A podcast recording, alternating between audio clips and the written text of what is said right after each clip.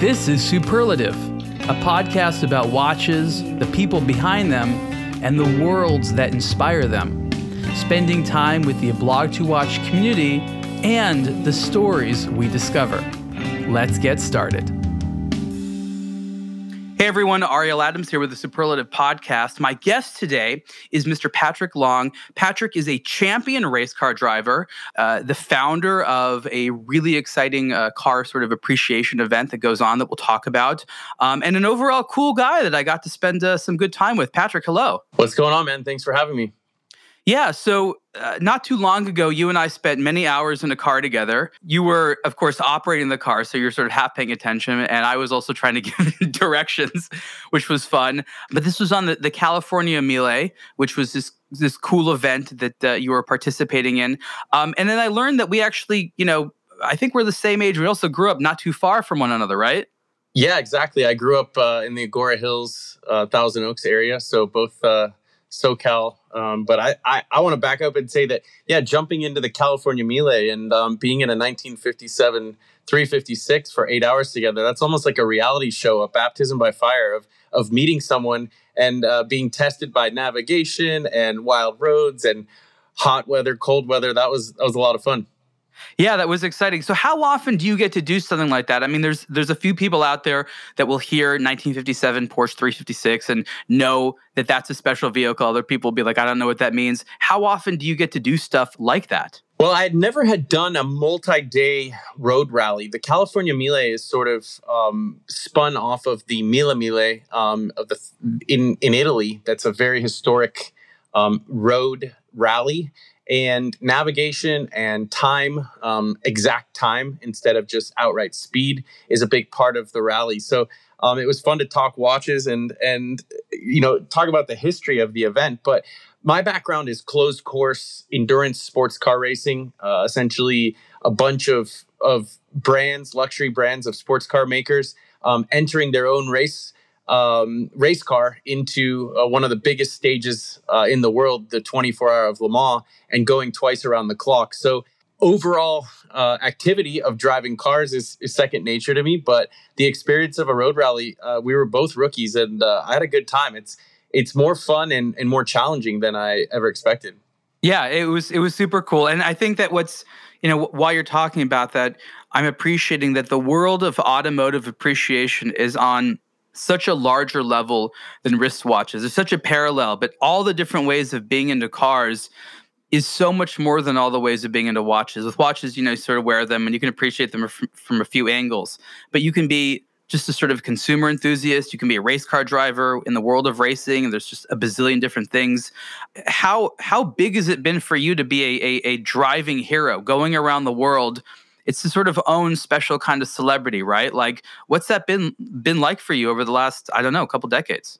Yeah, it's been interesting. First of all, to um, be a professional racing driver and and make my living um, as an extension of the Porsche brand.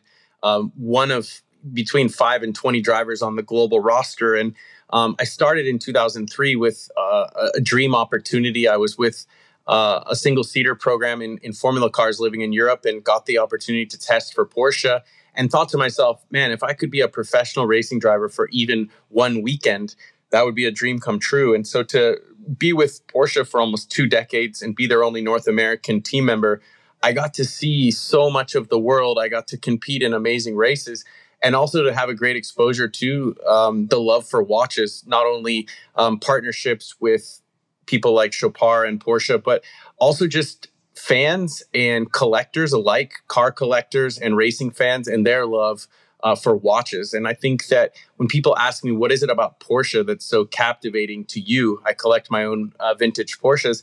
Uh, it's it's really for me, it's a cross sector of engineering and design. And I think that when you look at watches, they're an extension of those two things and really it's your personal uh, brand. It's it's you identifying with what you uh, want to project out uh, from an identity standpoint. I think cars and watches are are both sort of that symbol. So yeah i found a lot of conversations cross pollinating between the two.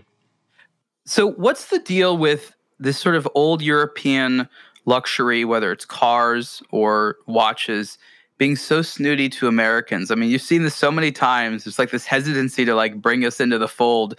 You know, you were talking about being a test driver for Porsche. I, I, I think you were the only American ever to do that.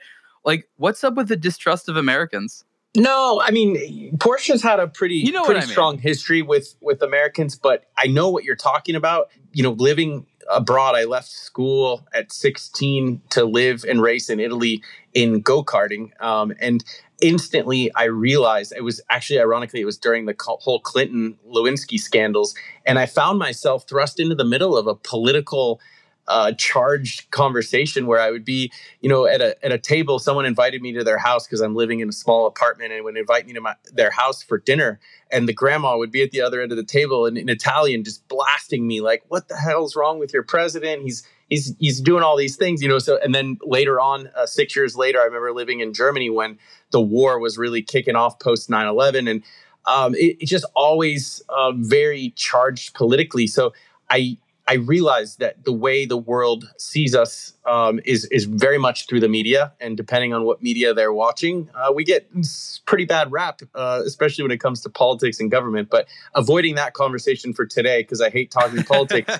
Um, I think Americans are different, and, and culturally, um, sometimes we're read a little bit wrong off the the initial uh, conversation when you meet that person at the bar and in the hotel of an international airport, but through and through my relationships i would say are 50-50 uh, international versus um, home and americans. And I, I, think after you get past that initial culture clash uh, americans are are great fellows and and great um, companions and and friends. And it, so it's been it's been interesting. But yeah you definitely have to break through that initial uh, ice. I think what's important for people to recognize is the thing that connects us to the Europeans in the first place are these shared passions for automotive or watches or both or whatever. So you you you initially encounter uh, these different cultures because of the shared passion, and there's no nothing lost in translation there. You like things for the exact same reasons. Of course, there's little differences, but like car or watch appreciation is car or watch appreciation no matter where you are in the world. But that doesn't necessarily mean that you get along in every other respect. So after you talk about that shared passion, you're at that dinner table and you have to bring up pretty much everything else you realize like it's like uh oh culture shock. I got to figure out what to do.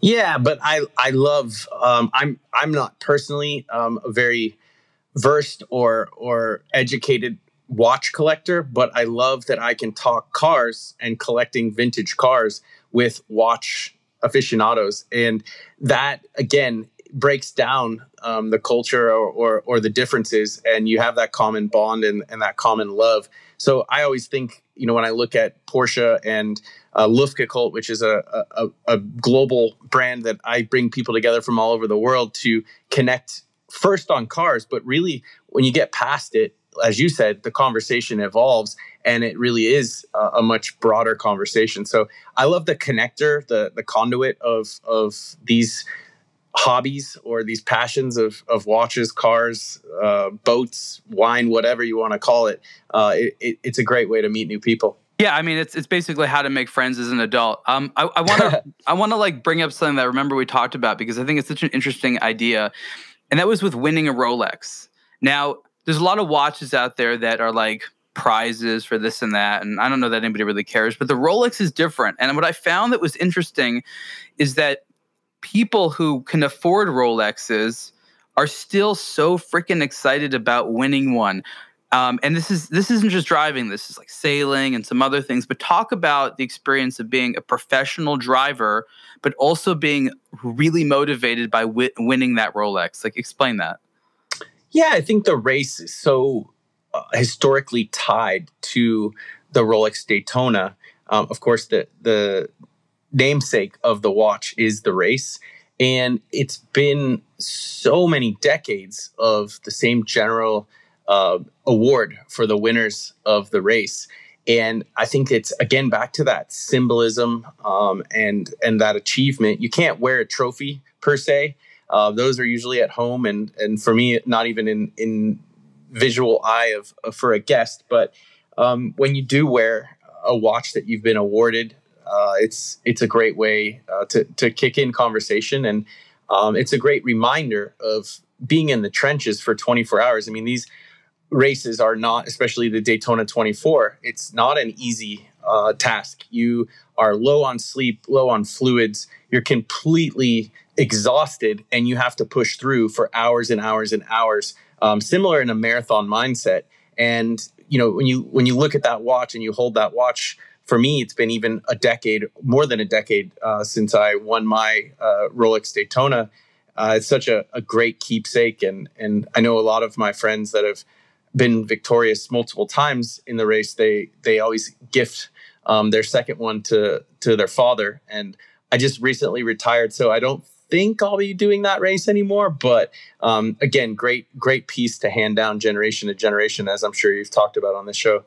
Do drivers make comebacks like they do in golf? Yes, but um, few and far between. I think you know motorsport is so much uh, a lifestyle and I see most drivers continue in some facet of the sport, and that already encompasses so much focus and intensity that it really doesn't lend uh, the allowance to go back and get into the car, especially the physicalities of it.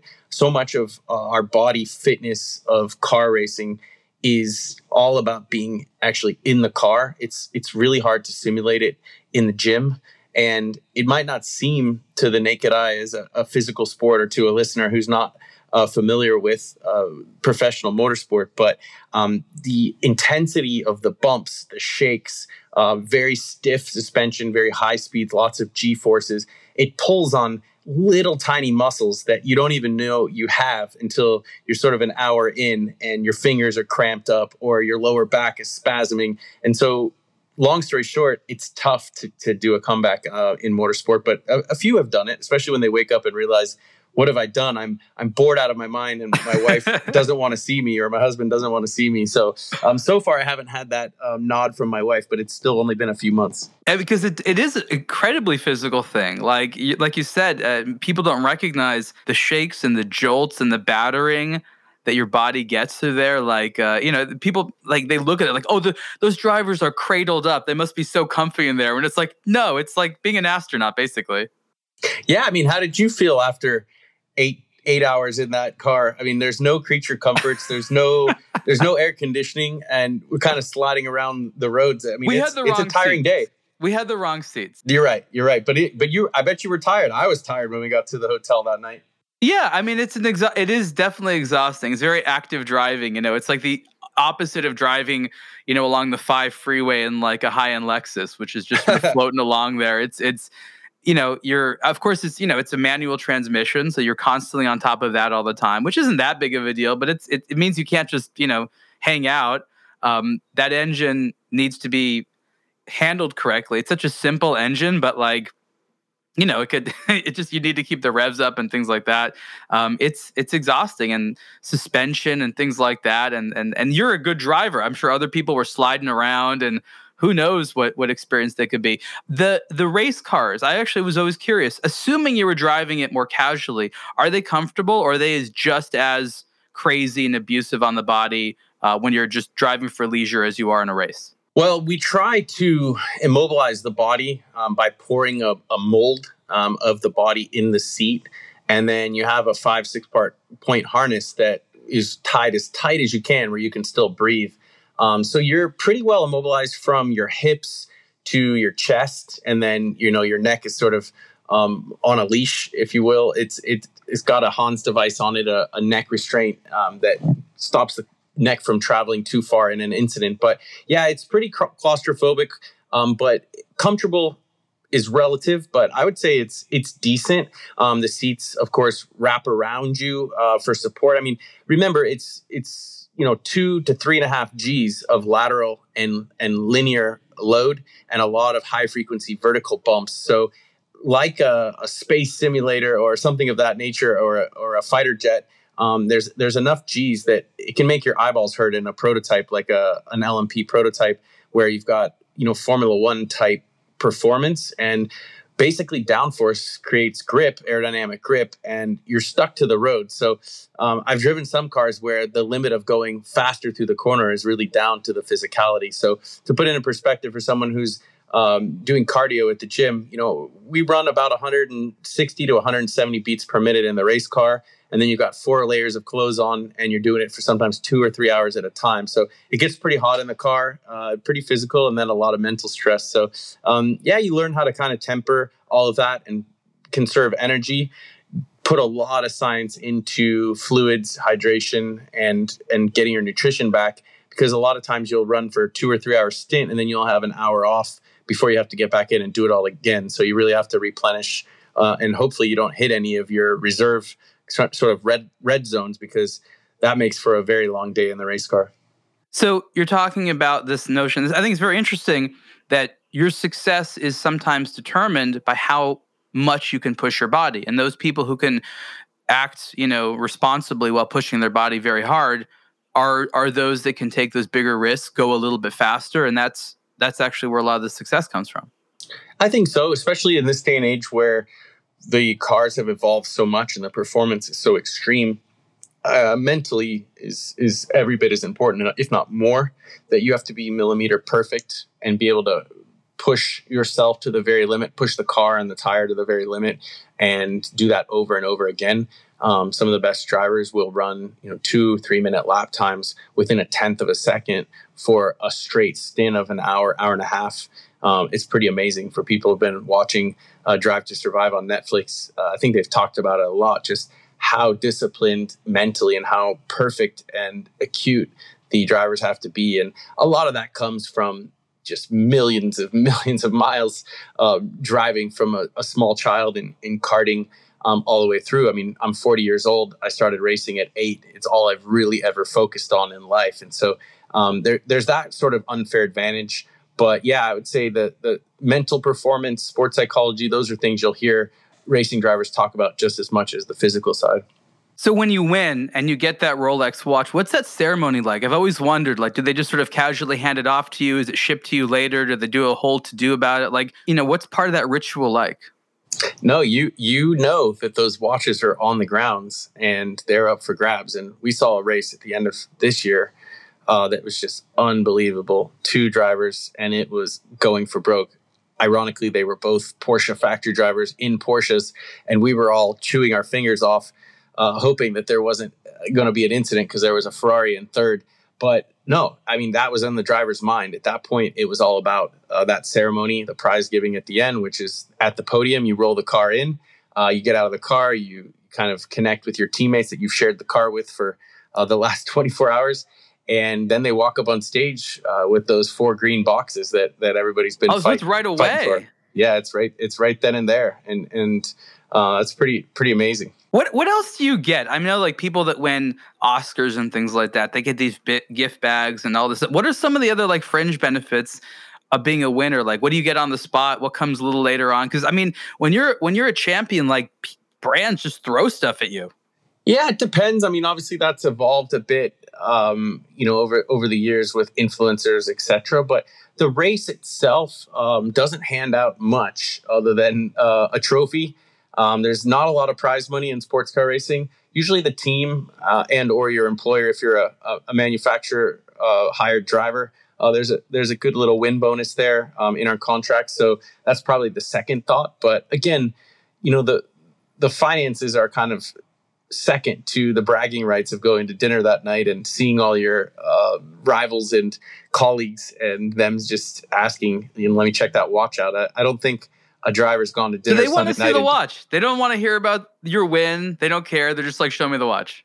Yeah, I mean, there's been different. Um, there's been different versions of the watch. Uh, they don't always give out the same Daytona, and so for that, there's there's a little bit of curiosity there. But um, no, all in all, uh, it's it's great. I mean, there's other brands as well. Obviously, Chopard, uh, who who took care of us. They do they do a lot um, of active engagement and involvement. Um, there's other races around the world um, with other watch manufacturers as well. I mean, the Mille Miglia, uh, I believe every competitor, the Mille Miglia, um, has the chance at, at, the official Chopard watch. So it's um, it's a great extension. Like now that I've sort of stepped out of full time racing, and I think about you know when all the dust settles and no one really uh, cares too much about your on track performance anymore. It's you kind of sitting in your your bedroom and and looking back at an amazing time. And I think that those symbols of um, reminders of those days and, and the relief that it's over, you know, the relief that,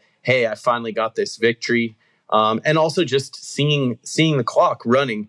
Uh, it's a huge part of the men- mentality when you're in a 24 hour race is, is how much do you count the race down? I mean, let's be frank, eight hours in, the fun and the novelty has worn off. So you're you're looking at that clock pretty constantly, just hoping to get to halfway and, and at least get over the hump. You know, the the, the sun sets, you go to work all night, uh, race through the night, then the sun starts coming up.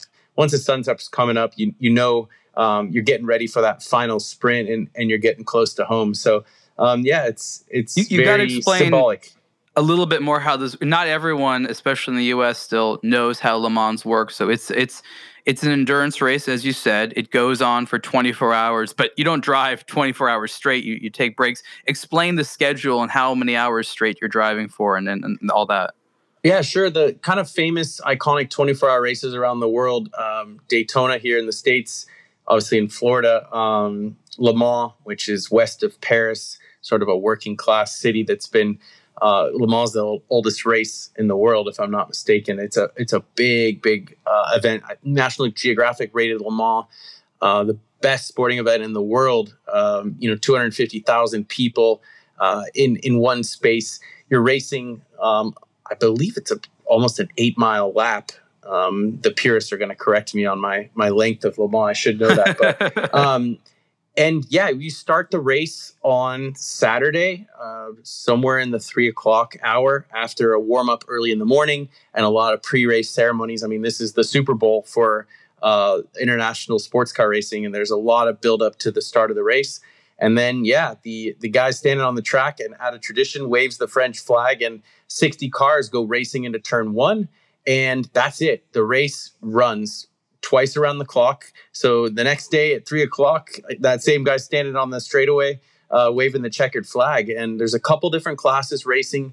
Um, so there's there's class and overall racing together. Um, sort of like again back to running a marathon. There's there's an overall winner and then there's class winners. And at Le Mans, it's three drivers. You can't have more, you can't have less. But of course, if you lose a driver to fatigue or illness, you can continue on. Um, there's a rule that says you can't do more than four hours in a six hour period. So that's about the most I've ever driven in a six hour block of the race is four hours. Um, and that's a that's a tough one.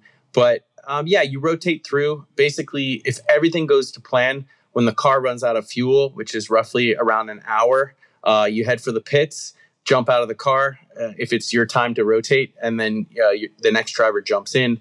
Um, so you share the car, and uh, it's a it's a relay race basically in the simplest form. What do you do for that time that you're driving? Obviously, you're driving. You have an enormous amount of things to pay attention to, but like, are there mental tricks you use to sort of I don't know, stay alert, keep attention. I mean, I imagine like I, my mind would just start wandering constantly.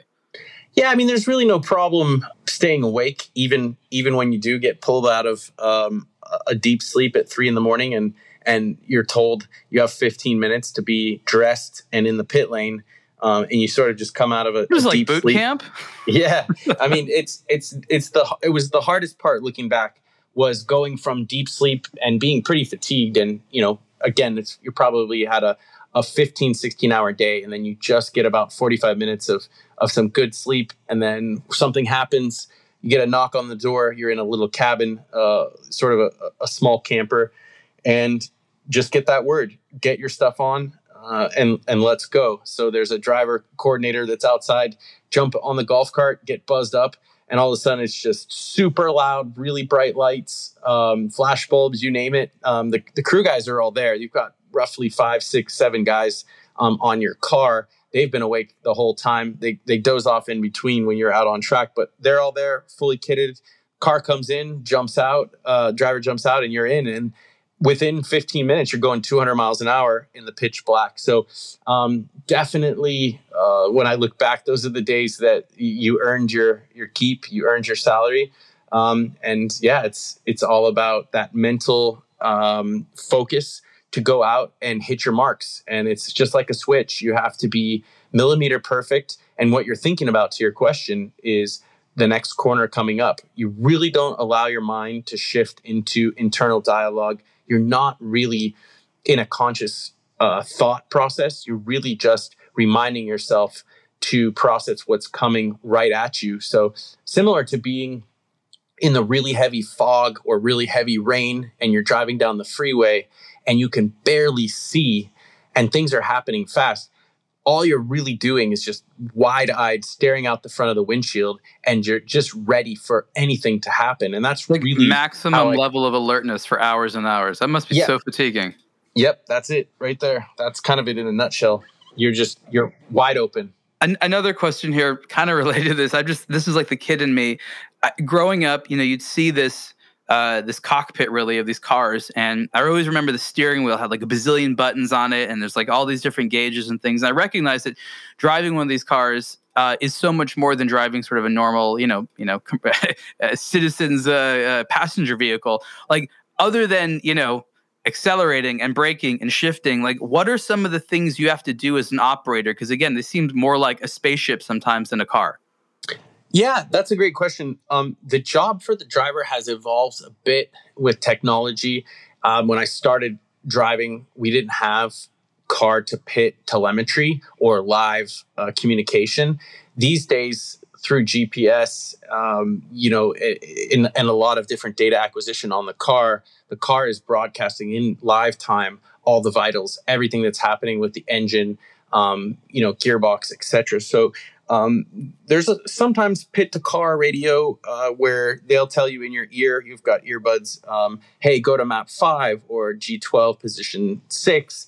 Um, you know, and, and so they'll ask you to make some changes on either the steering wheel or the dash. But yeah, there's probably 30 different buttons and five different six different, sometimes 20 different settings per button. So it really is sort of like when you dip your head into a a commercial aircraft and see the cockpit. Um, it's all of, of your buttons and, and how you do your job. But uh, we study photographs when you're new to a program or to a car. Um, a lot of times, the engineers will send you a big packet of data and information that you study, sort of pre flight, if you will, before you go um, into a race weekend. And really, you have to understand uh, where each button is and be able to make those changes quickly, sometimes in the middle of a sequence of corners.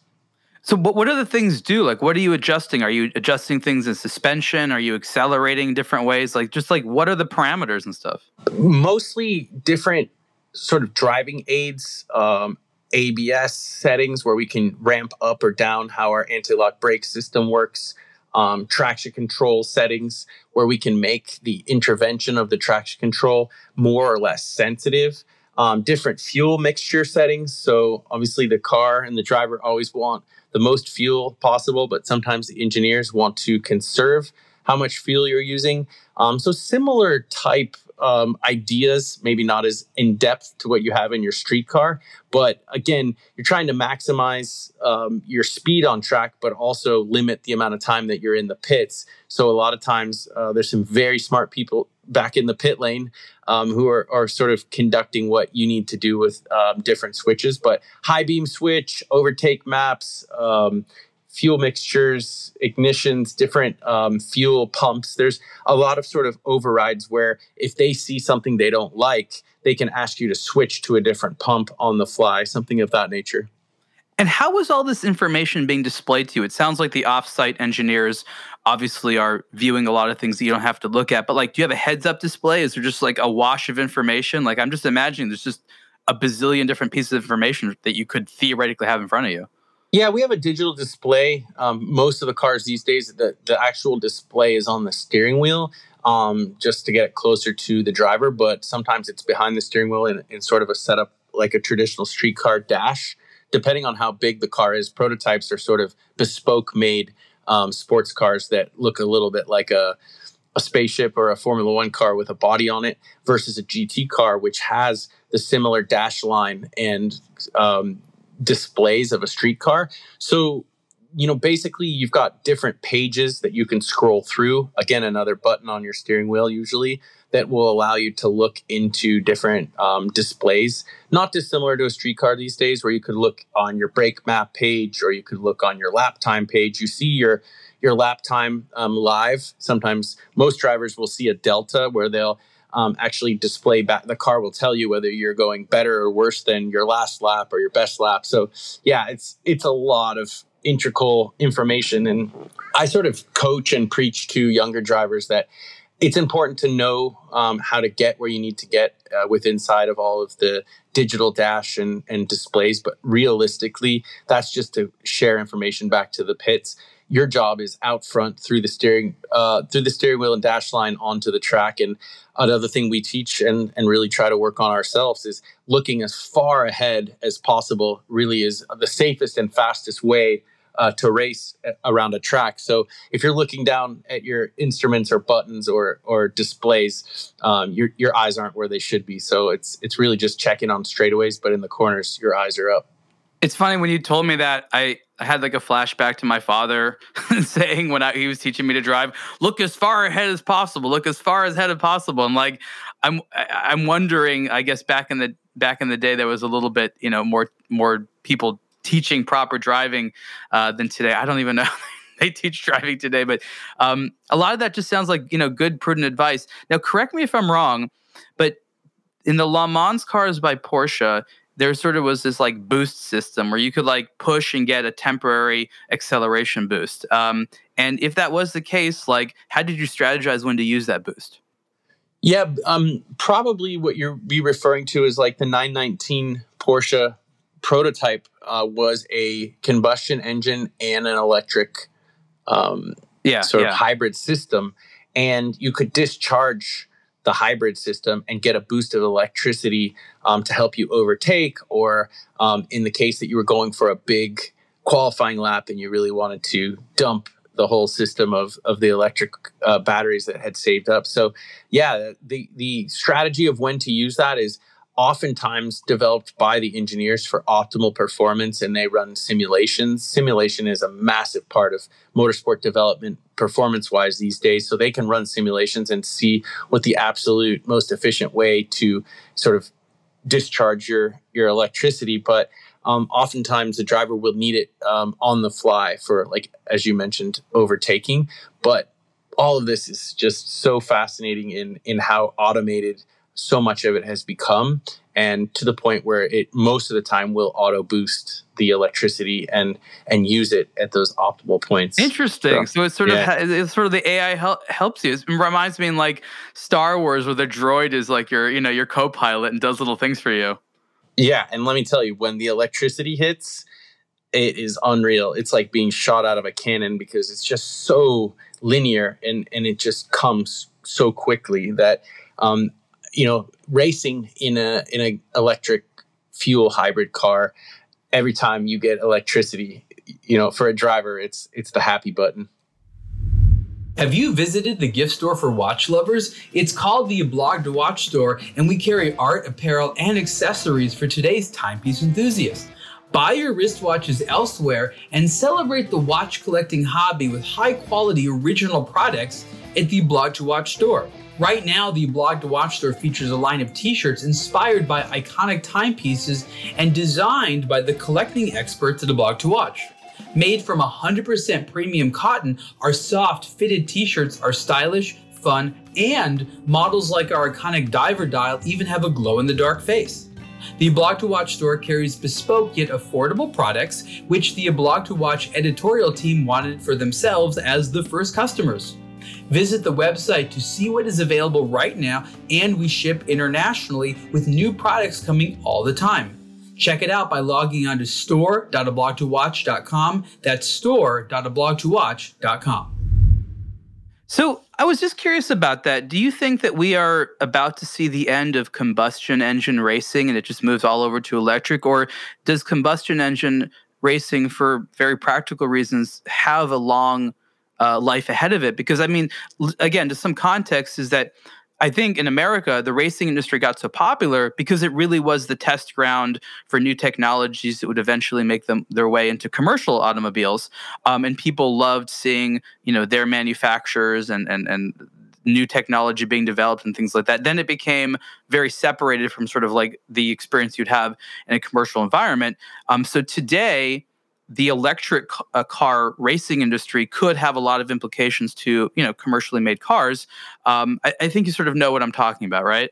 Yep, absolutely. It's a very interesting conversation. Um, as an ambassador for Porsche in, in North America, I get to um, be in on some of these conversations, but other stuff is very confidential. Uh, it's it's interesting times. Uh, we just recently rolled out the GT4 RS to the media um, here in Southern California, and of course that's a full combustion GT car, um, no hybrid or electricity running through that. But other products that we're pushing out, uh, the product before that I was working on was the Taycan GTS, which of course was fully electric performance four door segment, um, and and just a ripping, awesome, fun, fast car. I I think that the street to track and track to street transfer that you referenced is very, very important, especially in this sort of hybrid and electrification period. And we're developing all electric race cars as as we speak. Um, and there's no there's no secret there. Um, you know, with with some of the product that's recently rolled out, like the Mission R, uh, an all electric pilot of a race car from Porsche. Um, so it's interesting times to be right on the fringe of it. Obviously, we have a team in Formula E, which if you haven't seen Formula E, uh, go to YouTube uh, and check it out because it's the, cool. It's wild racing. It's quiet it's, though. It's so quiet. It's quiet, and some fans aren't ready for quiet racing. Um, the pastime of going racing is loud, rumbling engines, and I admit I'm a purist. Uh, I'm a kid who grew up on the Southern California short tracks and um, hearing hearing a ripping flat six or a rumbling V8 is is still what I want in an automotive experience. But I will say that hybrid is the most interesting to watch. Of course, Formula One, and in 2023, the LMDH, which is a new prototype, a globalized prototype formula for sports car racing, with a bunch of manufacturers who have already um, entered into developing their car. It's it's an exciting time with with hybrid technology and all electric. But of course, combustion engine is still uh, the favorite amongst the fans if, if you polled the whole uh, world for sure. Yeah, no, it's it's interesting. I always think about the other types of alternatives to fossil fuels, right? Because I think everyone agrees that at some point soon we're going to have to stop relying on fossil fuels for as many things. Um, Absolutely but it's not necessarily all electric, right? Like there are other ways. There's fuel cell technology, there's various types of alternative fuels that people are working on. I'm like, it's not so black and white as the world is fossil fuels or electric motors. There's other stuff in there. Are there other race series out there that, like, I don't know, race fuel cell cars? I have no idea. Yeah, I think alternative fuels is a great space and definitely um, some some great concepts out there. Um, one of the things that shifting back a little bit, I know uh, I'm kind of stuck on this hybrid side of things, but one of the parts that I love about motorsport and and the hybrid application is motorsport. Hybrids make, are great, by the way. Great to make performance on the track. Deceleration is such a huge part of making a fast lap, and so to create regen and to actually recharge um, with late hard braking where there's so much consumable in endurance racing between discs and pads and everything that you need in a, in a car to have the brakes perform and, and last for long miles mileage whether you're racing or driving on the street. I love that part of it. But back to your question absolutely hydrogen uh, natural gas. There's lots of um, development lots of projects going on and i think it's a, a great development space. I mean some people like to roll their eyes and, and ask, you know, how is racing cars green? And the reality of it is, is that in, in a footprint, it's a very small amount of footprint of, of racing compared to the daily user of commuting in a car. So if we can develop and market interesting and new, efficient ways um, to make performance cars exciting, efficient, um, and reliable, then we're doing something good. Um, but yeah, it's definitely a debate that I don't find myself on either side of. I just enjoy. I enjoy listening to everybody's perspective. Oh, so there's a there's bunch of people strong... out there that that that are that take issue with racing. They say it's wasteful. I mean, what I would say to them is, there's not going to be R and D otherwise. The R and D that would otherwise happen would make cars less expensive, less exciting, um, maybe like more marketable, but not necessarily better cars. Like all, like nothing that like consumers really want. Whatever you have to say about racing, it has forced, literally forced, this entire um, area of innovation that has made consumers very happy as a result. Not just that, but also made cars safer, more efficient, and things like that. Like racing has all these side effects. Um, like you said, I mean, the teams that compete there, they pour money into it. No one's making money. None of these teams are making money doing it. They're pouring money into it. Um, it is just all R and D, basically. Yeah, and I think you um, you've hit it on the head. Is that when you squeeze very wise and intelligent engineers into a small box of performance and competition rules and they want to win, um, you learn fast and it is accelerated uh, learning curves. Uh, Wolfgang Ullrich, who led Audi um, through decades of overall wins at Le Mans and the most one of the most dominant runs, if not the most dominant run in Le Mans history with the Audi prototypes. He gave an interview once that I was watching, and it was really interesting. He said, "I can't otherwise justify motorsport if it wasn't for the development that comes out of the motorsport side of the business. And realistically, people are going to work as hard as they want to work inside the confines of their job description. But when you put them into motorsport and they're racers through and through, they go way over the call uh, of what their job description is.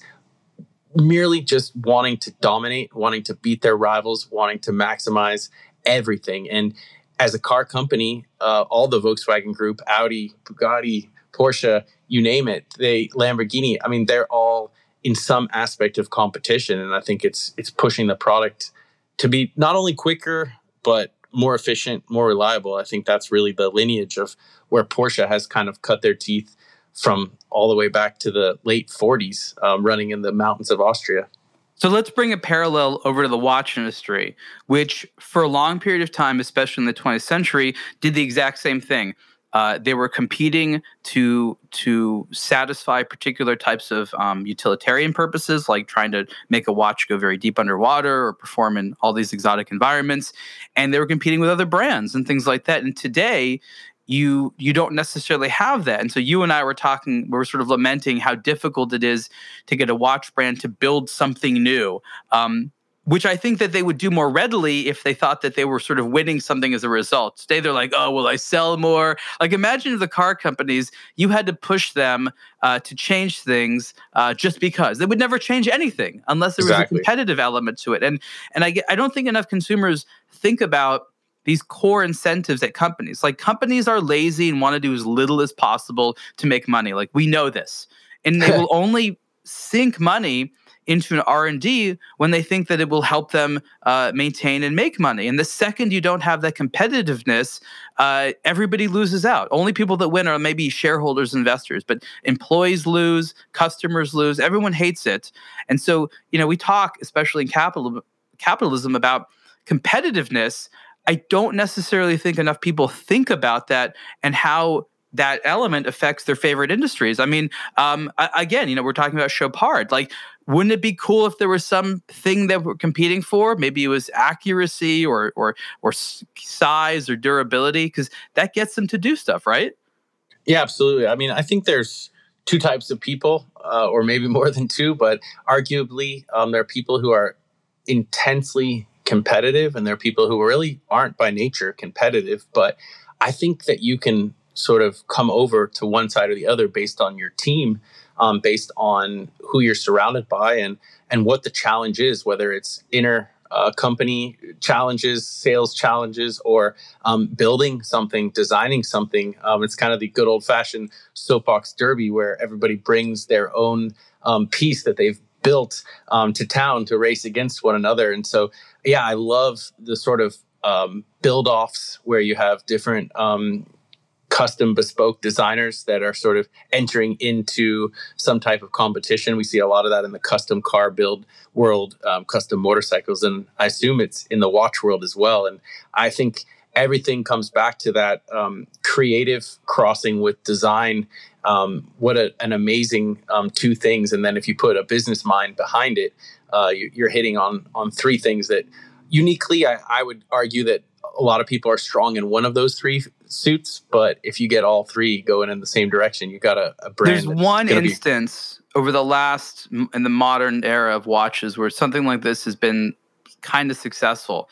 Um, and it was an auction series. It still goes on called Only Watch, right? And and I, I love the concept of this. The original organizer said the reason it's called Only Watch is that every watch that's entered has to be one of a kind. Um, cool. And then they they loosen the rules a little bit so that that actually wasn't the case. But that was the original idea, and the, and that the auctions were all for charity. So people would be incentivized to spend a lot of money because it was going to charity, and they were getting a one of one of a kind thing that was made just for the auction. And brands did it; they actually did crazy stuff for it. But then over time, um, they started to do less and less. Like you could see the resistance. They started putting in first made of a series or a prototype, uh, Richard they just, you know, they have all these ambassadors that wear these their watches. So they just took one of the watches that was worn by an ambassador, like Nadal when he was playing tennis. Be like, oh yeah, this is one of his watches. Yeah, oh, it's one of a kind. N- Nadal has you know dozens of Richard Milles, right? But it's they say it's one of a kind, and they sort of you know I think cheapen the whole concept of it. But that was really it. You know, what do you think? Give some advice because you said the car world has so much of it. What can the watch world do to create an event that would incentivize brands to actually make some new stuff? Well, I think generally speaking, it might not have to be complete bespoke hardware, but even taking ambassadors or designers, internal or external, and as you've told me about, you know, some some collaborations, I think that going outside the box and collabs for, for us at Luft, um, my company, we love to have fresh eyes come in and also just to tell a story um, to connect uh, somebody who's not from the general demographic of follower that, that the brand might always um, speak to. So those things are always super engaging, very fun, and and a great content piece as well. I do find also the kind of in process design and development, um, the, the the BTS of all of this is is super fun to see sort of coming to life. So yeah, I, I, think that would be fun in in watches. But I also think of when you talk about Nadal, I think about how cool it is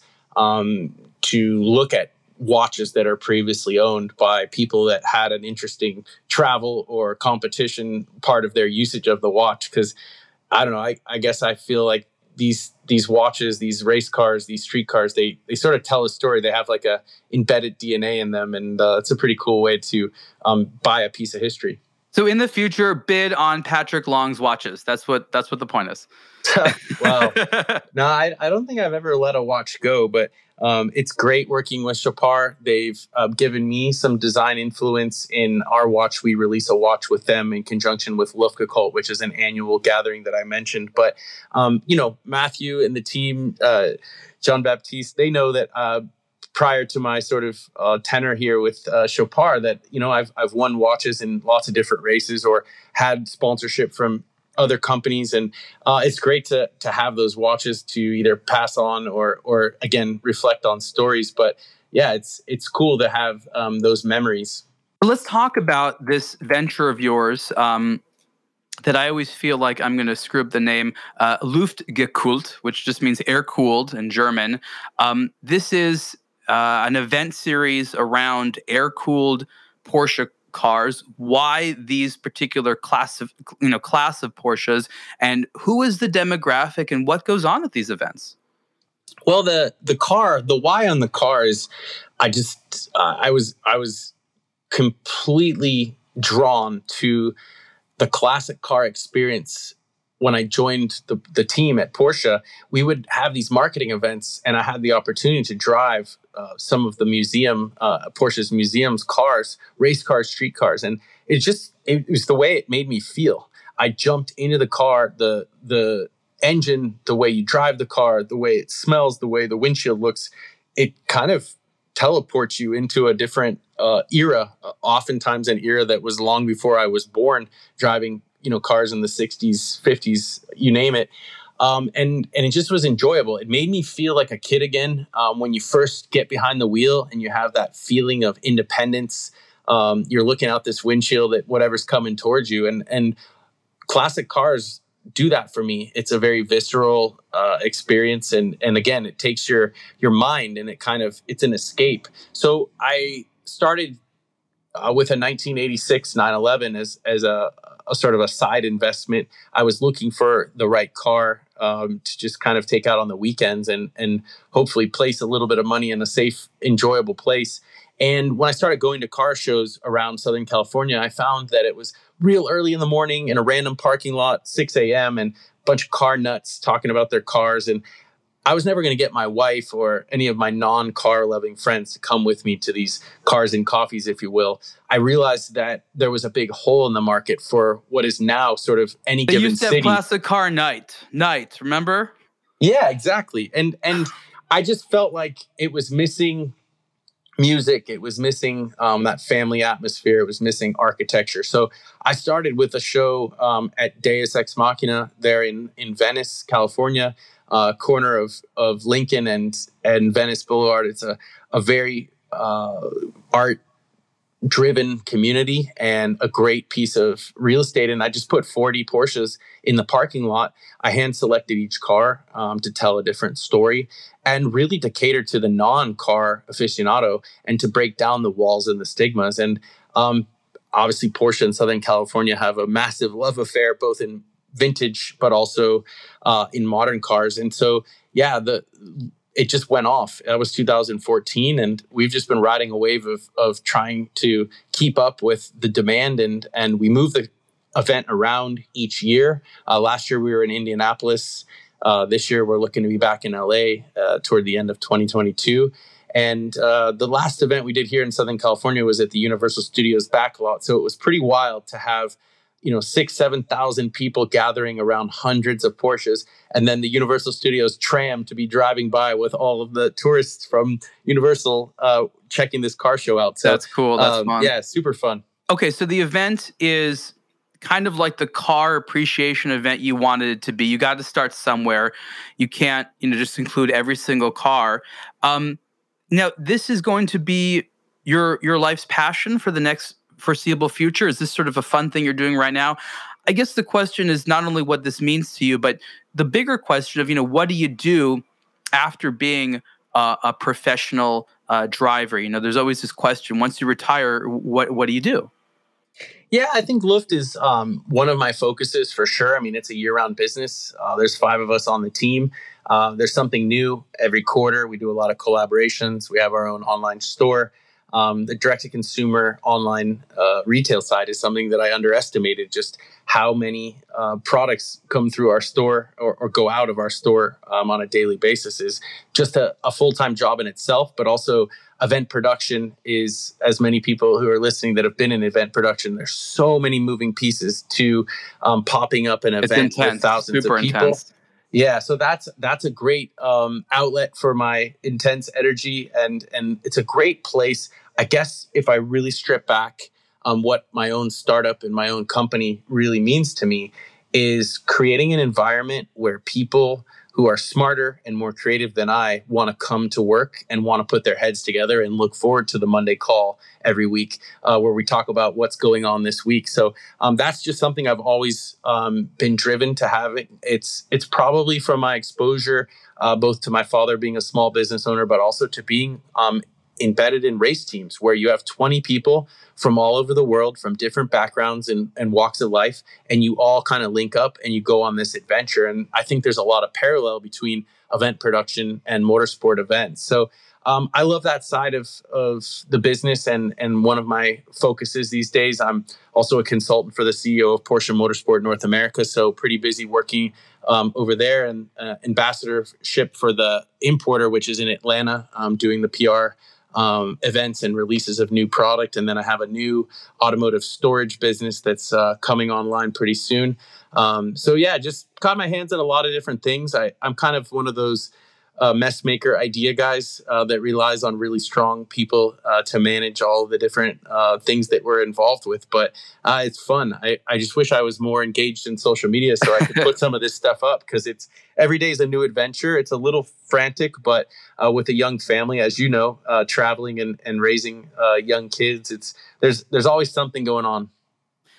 I think it's really important to dissect some of what you said because when you are a champion, an athlete, someone that just sort of exists in this sort of high adrenaline environment all the time, your body and your mind get used to a certain thrill that when it all ends, uh, can leave you in a weird spot. And what I've heard is this tale of someone that wants to not not let that go and not sort of go the path of um, uh, of boredom, but but acknowledges that this is something you love and has found a sort of um, a, a new step and a new way of doing that, which I think is fantastic.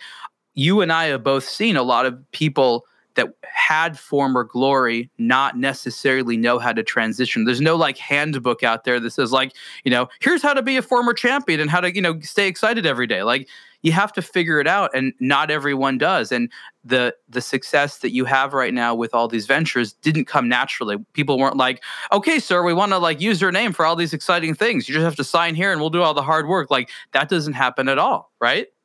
No, exactly. I think that if you just start to throw your name or your company's name around um, into anything that comes through the door, uh, people quickly r- realize that you're just sort of uh, selling out and and jumping uh, at things for the wrong reasons. But I do think that there are different types of people who want different levels of engagement within uh, whatever they're producing or involved in. And admittedly, when you talk about pro athletes um, I think a lot of the stigmas are true, and and myself included.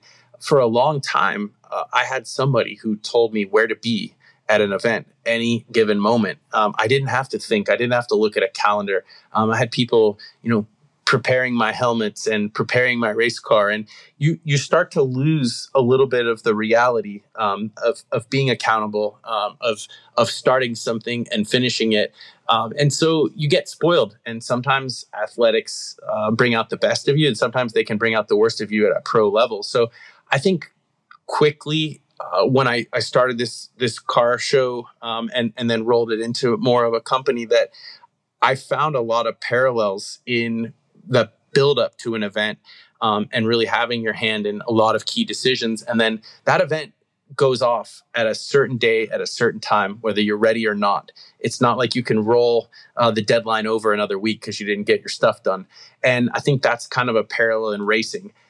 Come hell or high water, it's going on Sunday morning. The race is starting. Whether your car is ready, whether you showed up, whether you had COVID or not, like the the race is happening. No one's going to wait for you. So it it, it is a great um, school of thought and also just being surrounded by some of the most talented people that are are being selected as team managers as engineers as creative directors um, even a social media manager i mean you you really get to work alongside of a great team of people who have been selected there's so many people who want to live that traveling circus life in pro sports and if you've had the chance to be involved as, as yourself um, you understand that there's a lot of competition to get into those different roles. So I loved being centered uh, around so many people and, and learning and watching them work. And now trying to build up my own team and understanding that there's just not enough ground to cover, or there's too much ground to cover, excuse me, um, doing things the way you want to do them when you want to do them and for yourself. If you want to be scalable,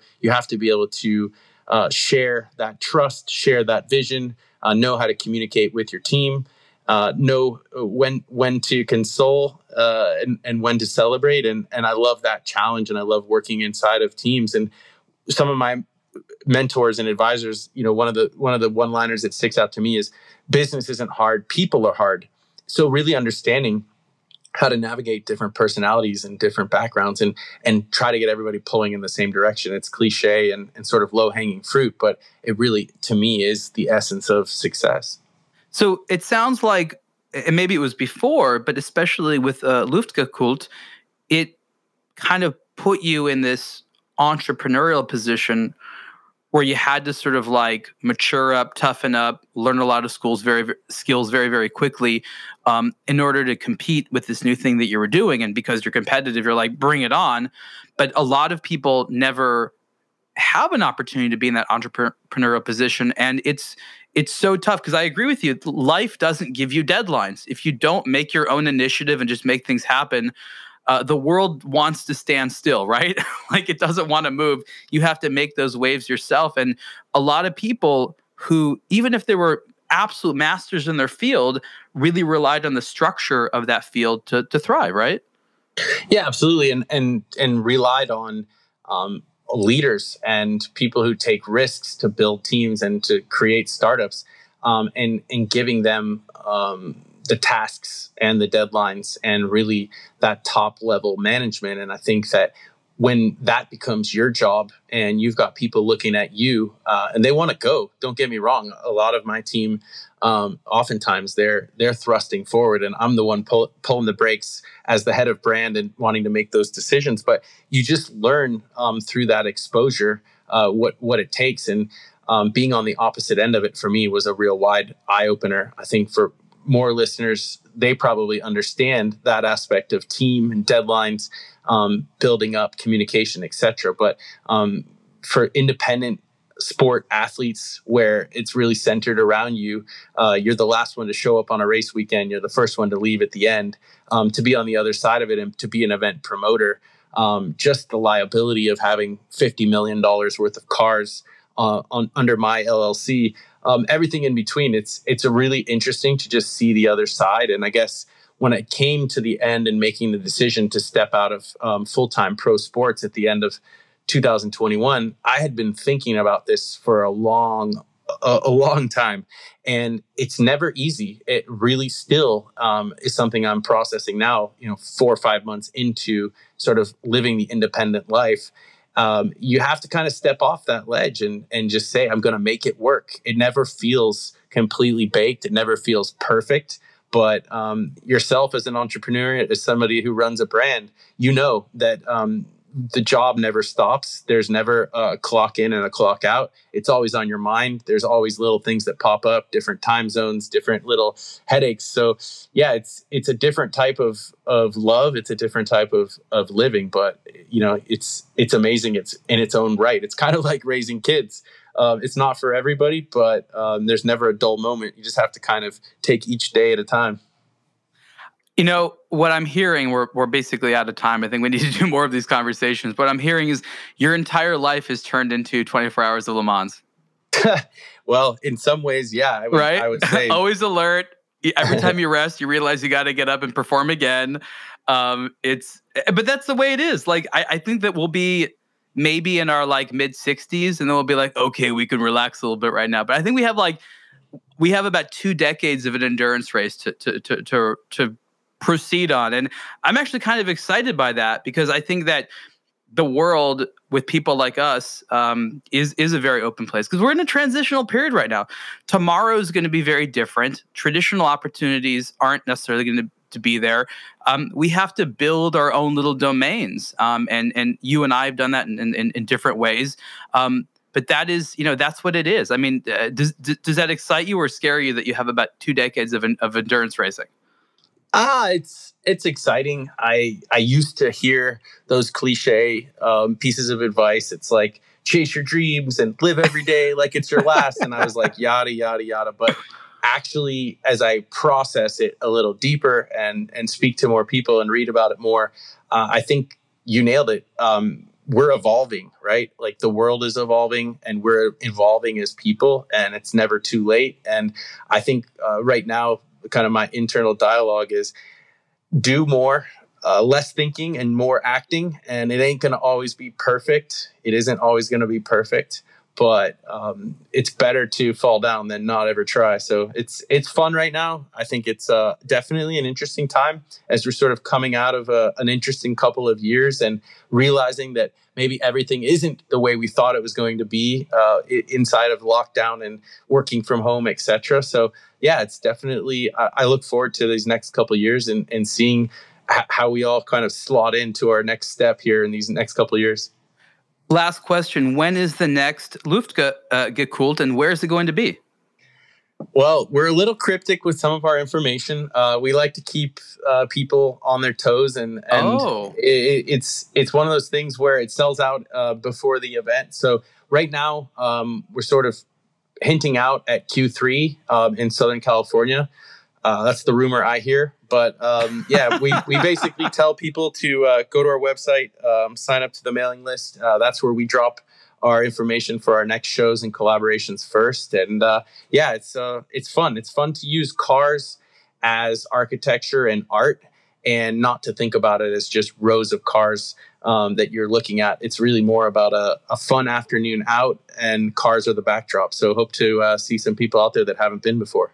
Well, hopefully, I will uh, be granted entrance uh, since it's in my own backyard when it comes about, and um, it sounds very, very exciting everyone uh, should check out your website, which is patricklong.com. Very simple. And there's links to uh, everything about you as well as the uh, Luftgekühlt um, page. Uh, Patrick, thank you so much for uh, being on this episode of the Superlative Podcast. Yeah, I appreciate you having me. It was it was a blast driving with you, and great to be on the show. We'll see you down the road, and for sure, uh, we'll have your name on the list at Luft.